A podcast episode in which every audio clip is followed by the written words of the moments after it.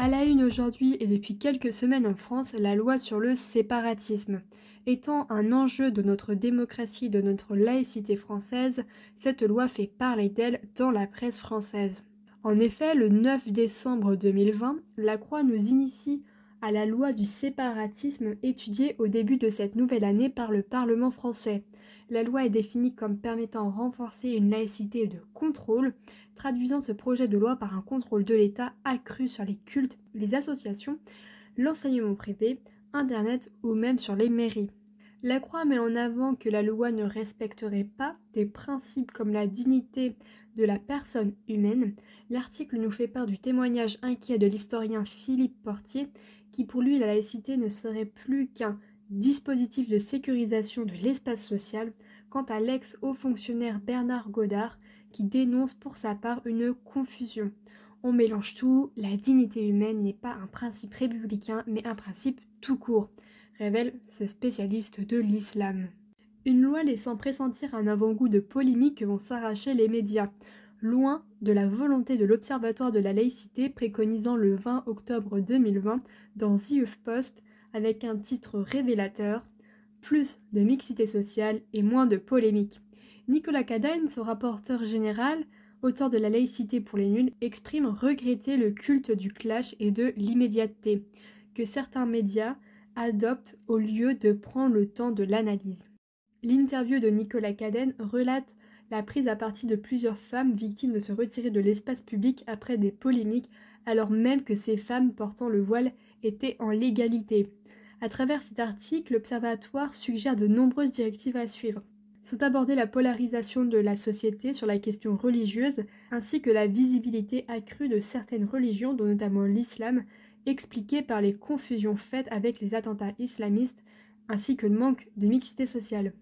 L'interdiction du port du voile, dont la politisation est grandissante, est quant à lui discutée, mais selon l'Observatoire, ne devant pas faire l'objet d'un débat, car une société où l'on interdirait le port du voile partout ne serait pas un régime laïque.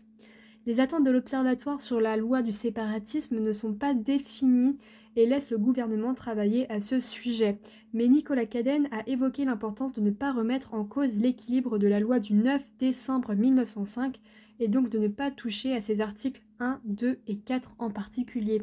Mais avant tout, l'Observatoire avertit sur les médias dont l'art est le culte du clash et de l'immédiateté. Sur ces sujets comme celui-ci, où le besoin de prendre le temps et de l'analyse est précieux, et où l'intervention de chroniqueurs qui n'ont pas de connaissances en la matière, donnant leurs avis comme s'il s'agissait de vérité, sans aucune contestation en plateau ne fait pas gain de cause à la laïcité française. Ainsi le ton est donné par l'Observatoire, une mise en garde qui n'arrête pas nos confrères de Libération, qui remettent en selle le projet de loi du séparatisme sur les pages de leur journal du 21 janvier 2021. Dans la même optique que celle de l'article de La Croix, un titre qui ne cache pas son orientation, La loi du séparatisme, une grave atteinte aux libertés personnelles.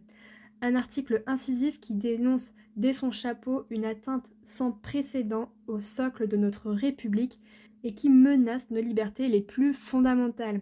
Le corps de l'article se poursuit en qualifiant ce nouveau texte de loi de liberticide, remettant en cause la liberté d'association et plus généralement la démocratie française. Un parallèle est même fait avec la loi sur la sécurité globale qui elle aussi serait une menace. Ces deux lois sont considérées par Libération comme étant une dérive autoritaire loin de contribuer à leur objectif premier qui était d'assurer la sécurité et une cohésion nationale, mais au contraire, selon Libération, elles n'affaiblissent que les principes républicains. L'article se termine par l'énumération d'associations, d'avocats et d'universitaires ayant même signé une pétition visant à bloquer l'avancée du projet de loi. Un point de vue que la Croix a elle aussi tenu à aborder en ce mois de janvier en donnant un coup de fraîcheur dans la presse en interviewant eh bien, à nouveau, Philippe Portier, et oui, à croire que c'est le seul spécialiste sur la question que nous avons en France. Donc la montée des valeurs de tolérance et la fracture de la société sont expliquées dans cet article paradoxalement par l'acceptation des minorités par la société, mais que ces derniers doivent faire l'effort de contribuer à l'unité de la société pour faire face au, risque d'éclatement de la société. Le projet de loi initialement conçu comme un régime de protection des libertés se voit transformé en instrument de contrôle des conduites et des croyances religieuses au nom des valeurs que l'État définit. Encore une fois, la Croix réaffirme son point de vue sur le projet de, de cette loi qui viserait pour elle à diviser les valeurs de la démocratie et de la laïcité française. Le même jour, France 24 tente l'originalité, et oui, en se démarquant du lot. Non, je blague, on retrouve encore une fois Philippe Portier. Et je vous cache pas que plus nous avançons dans la rue de presse, plus je commence à me sentir un peu proche de Philippe. Hein. Fifi pour les intimes. Non, plus sérieusement, je rigole, Philippe Portier est vraiment partout dans nos médias. Donc, chez France 24, que nous apprend-il de nouveau? Eh bien, pas grand-chose. Un blabla de questions pour rappeler que la déviance vis-à-vis de l'islam est expliquée par notre longue histoire coloniale à l'exemple de la guerre d'Algérie qui a contribué à nous défier de cette religion. Un article tout de même un peu plus nuancé en affirmant que cette loi grignoterait nos libertés par une transformation de la laïcité en laïcité de sécurité, un terme répétitif dans la presse voire redondant. Enfin, l'article se termine en approfondissant ce terme que nous pouvons entendre à tort et à travers ces dernières semaines. L'emploi de ce terme s'expliquerait par la tendance française à mêler politique religieuse et politique sécuritaire, chose que les autres pays comparables traitent de façon indépendante, un terme pour une fois qui nous été expliqué. Le facteur générationnel est lui aussi abordé pour la première fois par France 24, expliquant que les valeurs de la tolérance et de la diversité sont bien plus fortes chez les jeunes que chez les plus anciens, expliquant ainsi la fracture générationnelle divisant la société au sujet de ce projet de loi. Plus récemment, Le Monde traite le sujet avec un peu plus de recul. Un chapeau faisant le résumé des précédents articles, la droite dénonce un texte sans courage tandis que la gauche critique le manque de mesures en faveur de l'égalité des chances. Le texte a pourtant été adopté euh, le mardi 16 février par l'Assemblée nationale. Donc à travers l'article du Monde, on nous fait part de l'ambiance présente dans l'hémicycle lorsque le projet de loi a été voté. Un vif débat s'est tenu pendant deux semaines au sujet des 51 articles du projet de loi. L'article du Monde nous explique également l'enjeu politique qui s'organise autour de ce projet de loi que nous avons bien pu voir dans nos médias ces dernières semaines. Un texte porté par le ministre de l'Intérieur, Gérald Darmanin, et la ministre déléguée de la Citoyenneté, Marlène Schiappa, qui se sont félicités suite au large plébiscite obtenu avec 347 voix pour et 151 voix contre. Un vote qui aura tout de même agité une tempête au sein de l'Assemblée par les représentants des neuf groupes parlementaires, qui ont défilé pour expliciter leur position vis-à-vis de cette dernière. Une loi tout de même bien perçue par la majorité au vu des résultats obtenus, auxquels Gérald Darmanin n'a pas pu s'empêcher de réagir en affirmant que ce texte donnera de nouveaux moyens au service de l'État pour combattre le séparatisme et les atteintes à la citoyenneté. Le Drench du Ouest France tente quant à lui de nous expliquer pourquoi ce projet de loi fait autant de bruit. Tout d'abord, il nous explique l'origine de ce projet de loi, et oui, bah c'est vrai, on ne sait pas d'où sort ce projet de loi, encore peut-être d'un vieux placard de l'Elysée. Non, je rigole, je suis plutôt du blagueur ce matin. Mais ce projet de loi, plus sérieusement, fait suite à l'assassinat à Conflans du professeur Samuel Paty le 16 octobre 2020. Donc l'objectif de ce projet de loi, lutter contre l'islam radical. Ce qui est bien dans l'article du Drench, c'est qu'il nous explique enfin simplement de quoi est constituée cette loi.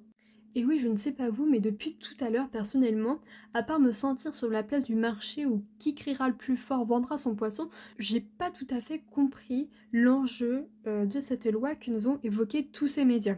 Donc le Drench nous explique que la loi englobe de nombreuses mesures sur euh, par exemple les associations culturelles, l'éducation à domicile, le séparatisme, la polygamie ou encore le mariage forcé.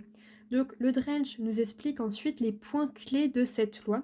Donc tout d'abord interdire purement et simplement l'éducation à domicile afin de lutter contre le séparatisme scolaire de l'islam radical. Dans un second temps, élargir le contrôle des associations soumises à la loi de 1901 donc suite à l'attentat de Samuel euh, Paty, l'État a décidé de créer un délit de séparatisme puni de 4 ans d'emprisonnement ainsi que le renforcement de la lutte contre la haine en ligne bien sur Internet. Enfin, euh, le Trench nous explique également l'importance de la neutralité du service public, principe fondamental du droit administratif accompagné de la neutralité religieuse des agents du service public, puis, pour terminer, le projet de loi pénaliserait les professionnels de santé établissant des certificats de virginité, par exemple. La question sur le port du voile sur la place publique est quant à elle encore en suspens. Enfin, l'article du Drench se termine en nous expliquant le pourquoi du comment de toutes ces polémiques que nous avons pu lire dans la presse ces dernières semaines ou même dans les articles que j'ai pu évoquer précédemment. Un sujet brûlant qui, je pense pour ma part, aura encore une place euh, dans les titres de la presse française ces prochaines semaines. Donc j'espère que cette revue de presse sur le séparatisme vous a plu. On se retrouve très vite pour une prochaine revue de presse. A bientôt. Ciao ciao